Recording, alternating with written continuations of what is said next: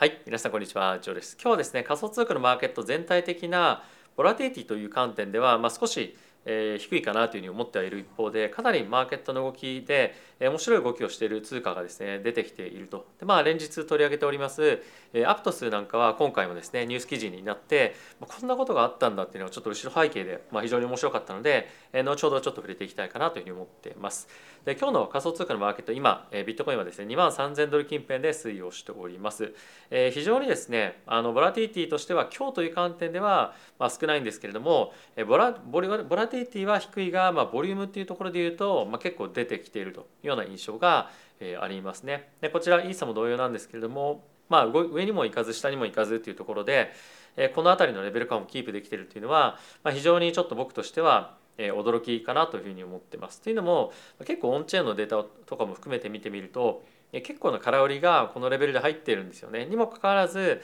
まあ、しっかりと持ちこたえられているというのは、まあ、少なからずしっかりとしたどっからの買いがま入っているというようなことかと思いますので、まあ、引き続き非常に底堅い推移をしていく可能性が、ま、十分高いんじゃないかなというふうに思っています。はい、で今日の株式マーケットも一応見ていきましょう。一応ですね今日の株式マーケットについては、ま、非常にあの順調な推移をしておりまして、ナスダックでいうと今、1.4%ぐらいの上昇でちょうど200日の移動平均線を、トライしているような形となっております。であとはですね見ておきたいのがアメリカの金利ですねまたちょっと戻ってきてはいますけれども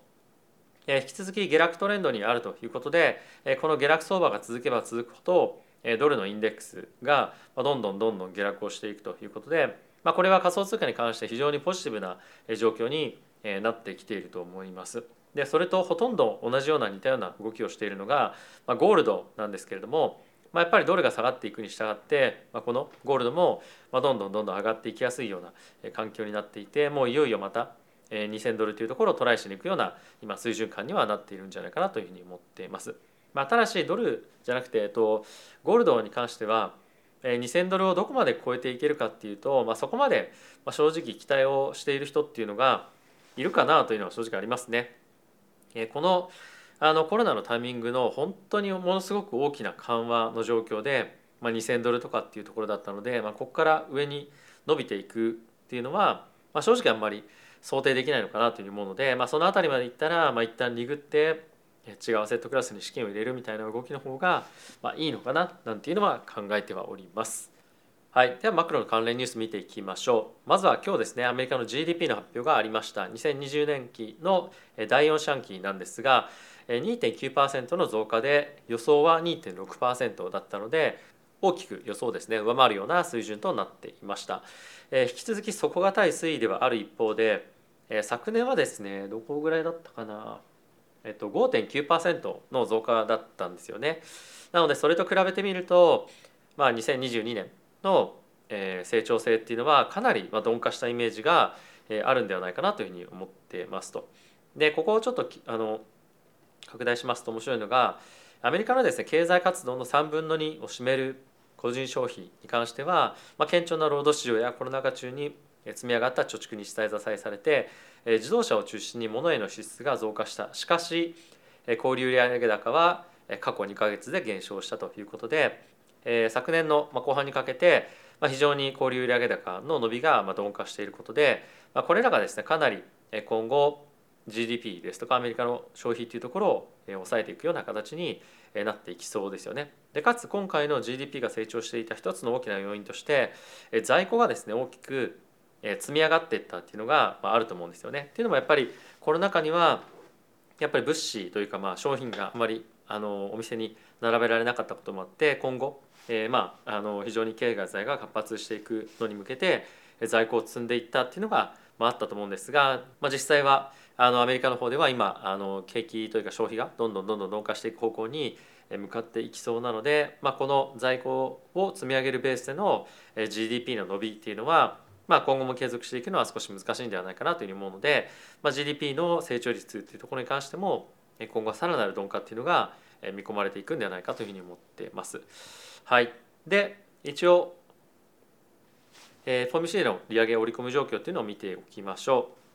えー、3月1日すみません2月1日に関しては、まあ、25ベースポイントの上昇で3月22日のも、まあ、25その後は、まあ、ほぼ変わってないですね。えーあの4.75から5%で、まあ、維持が大体11月から10月まで続いて、まあ、1回か2回利下げがあるというような話となっております。はい、でやっぱりここで重要なのが、まあ、4.75%から5%の金利でもう年内とどまるっていうことだと思うんですよね。これが追加的にまだまだ5%もしくは5.25%まで金利を上げていかなければいけないとかっていうなると短期的な、まあ、あの下落みたいなことがあるかなというふうに思うんです。それがあまりなければダウンサイドへの警戒感っていうのは、まあ、さらにあのなくなってくるんじゃないかなというふうに思ってます。はい、続いてはこちら見ていきましょう。えビットコインのハッシュレートがですね過去最高記録を更新していますというニュースになっていますが、そんな中ですねビットコインのマイナーの人たちっていうのは実はですねビットコインを今あの売ってるんですよねこれ面白いですねちょっと見ていきましょう拡大していきますが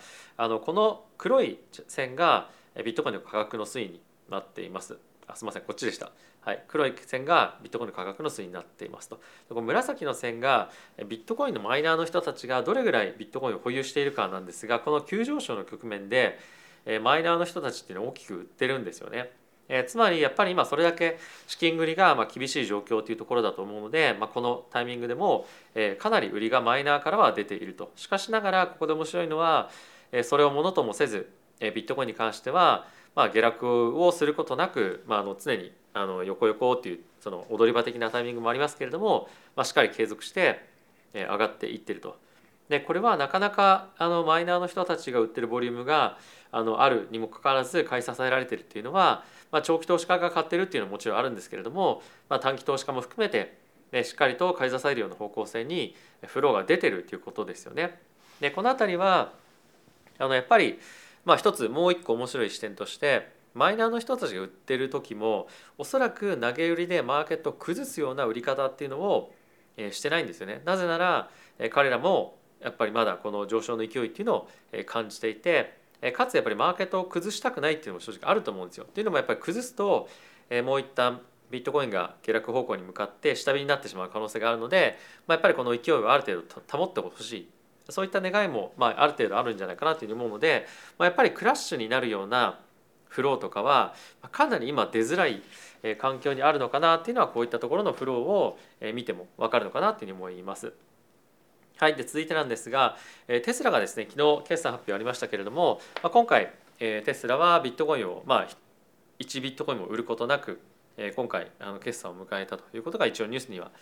なっておりますと。で、えー、まあこれがなぜ注目されるかってやっぱりそのテスラがもうこれ以上ビットコイン売らないよっていうふうにイーロンが言ったので、まあ、それが本当かどうかっていうのをまあ確かめるってことがまず一つあったと思うんですがもしかすると今後またテスラがビットコインを買い直すことがあるかもしれないというふうにマーケットが注目してるんですよね。っていうのもビットコインのえー、ハッシュパワーを作り出すエネルギーの元が半分以上がだったかなあの再生可能エネルギーで使われるようになったらまたテスラはビットコインを買うというふうに言っていて今もう約60%ぐらいまでそれが上がってきていると。っていうことは、まあ、いつテスラがビットコインを買ってもおかしくないような状況にはあるので、まあ、非常に毎回毎回決算で、まあ、こういった点が注目されると。ただし今はですねやっぱりテスラに関しては事業自体が結構やっぱりあの工場を作ったりとかあの結構いろんなところでキャッシュが必要になっているような局面にはなるので、まあ、そんな簡単には彼らが、えー、ビットコインを買うっていう方向にはまあ向かないと思うんですがもし次、えー、テスラがビットコインを買うということになった場合、えー、かなりマーケットでまた盛り上がってくるんじゃないかなというふうに思うので、まあ、その辺りは、えーまあ、ツイッターでイーロンをうなり、まあ、決算をうなりして、えー、見ていきたいかなというふうに思っています。はい、続いてなんですけれども先ほどお待たせしましたアプトスなんですが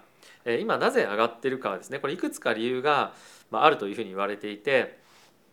これまで話されていた一部の内容についてはまあアプトスの NFT を買うとかそういった話が出ていたんですけれどもえ韓国の方でえかなりアプトスの買いが入ってるらしいんですよね。なのでまあ韓国の方の取引所とかでまあ、何かしらのキャンペーンだったりとか、まあ噂みたいのがまあ流れてる可能性があるっていうのが一つでもう一個、え目に見えて我々がというか、まあ、僕僕が注目しているのが今ですねなんとバイナンスとかあとはバビットの方でもなんですけれども、えアプトスを、え買ってステーキングしておくと80%から年率100%ぐらいの、え利回りが今出るようなローンチプールっていうサービスがあるんですね。でそれはアプトスと、え今回であればビットコインだったりとか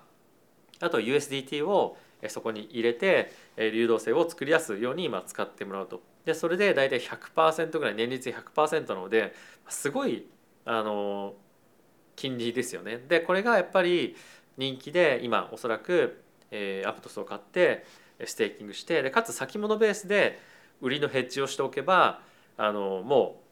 う100%のその金利っていうのは、まあ、もらえる状況にはなると。ただし、まあ、今やっぱりそういったことをやってる人が多いのかものすごく、えー、ファンディングコストがですね今アプトスは先物ベースで高いんですよね。なので、えー、ただ単に、えー、ずっと売りポジションを持ってるっていうだけだと、えー、負けてしまう可能性が、まあ、ったりとか今大きくビットコインじゃなくてアプトスが上昇しているので、まあ、証拠金のレバレッジレシオによっては、まあ、一気に持ってかれてしまう可能性があるので、まあ、結構気をつけて上をやらないといけないのは、まあ、状況としては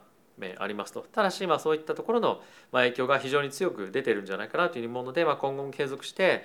アプトスへの買いっていうのはまだまだ入っていきそうだなっていうのは、まあ、そういったところを見ても考えられるかなというふうに思ってます。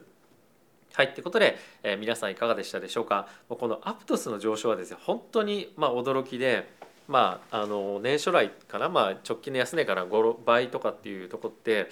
もうそれだけ持ってれば今年終わったじゃんみたいなことが正直、まあ、あるぐらいのね動きですもんね本当に驚きましたあのみんな結構ノーマークではあのあったんじゃないかなというふうに思いますが、まあ、やっぱりさすが仮想通貨で、まあ、夢があるなっていう感じはまだしますよね。まあ、いずれにせよまだまだいろんな通貨はですね最高値からはかなりあのディスカウントされているあの、まあ、値ではあるので、まあ、今後も引き続き